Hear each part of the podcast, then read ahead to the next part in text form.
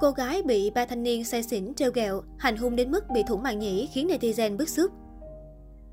Vụ việc hai cô gái bị nhóm thanh niên trêu ghẹo rồi tác tới tấp, một người bị thủng màng nhĩ đang được cộng đồng mạng bàn tán xôn xao. Mới đây trao đổi với phóng viên, một lãnh đạo phường Tây Mỗ, quận Nam Từ Liêm cho biết, cơ quan chức năng đang xác minh thông tin vụ việc hai cô gái trẻ bị nhóm thanh niên trêu ghẹo hành hung.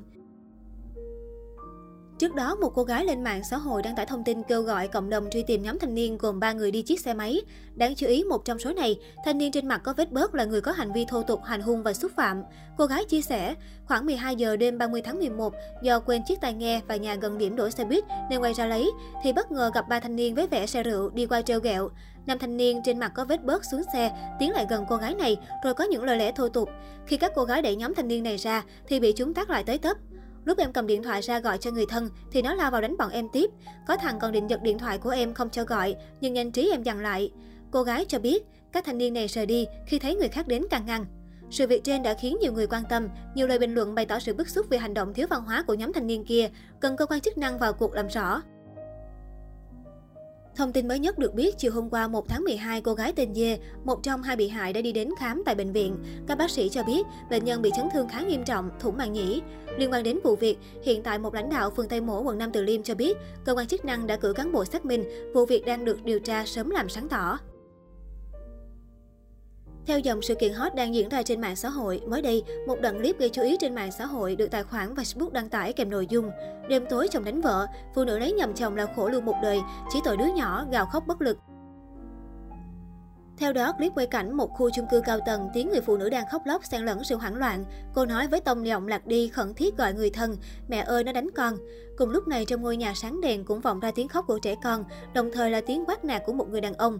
Sự việc âm ỉ khiến những căn hộ xung quanh chú ý và quay lại clip. Có thể đoán trong căn hộ kia là một gia đình nhỏ, người chồng đang có hành động bạo lực với người vợ trước mặt em bé. Dù chưa rõ nội tình, câu chuyện giữa họ cũng không thể đoán được trong clip chỉ vài giây, nhưng tiếng khóc ám ảnh của người vợ khiến nhiều người xót xa.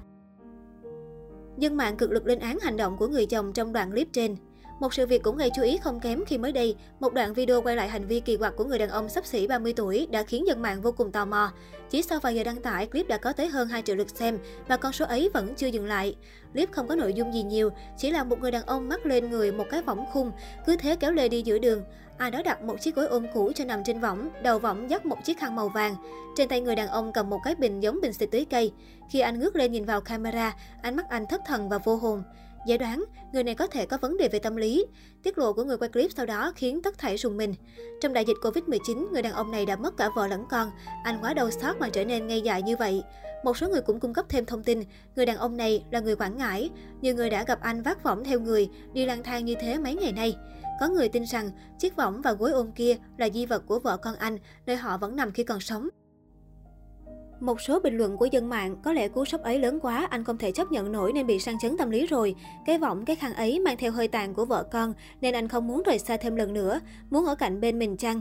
Nhìn mà rất nước mắt, mong anh mau khỏe lại, ổn định tâm lý để người ra đi cũng thanh thản. Người nằm xuống là kết thúc, chỉ khổ thân cho người ở lại, mang nỗi đau trong lòng, giờ thành loạn trí, thật đáng thương. Đó là khi người ta đau mà không biết đâu là gì.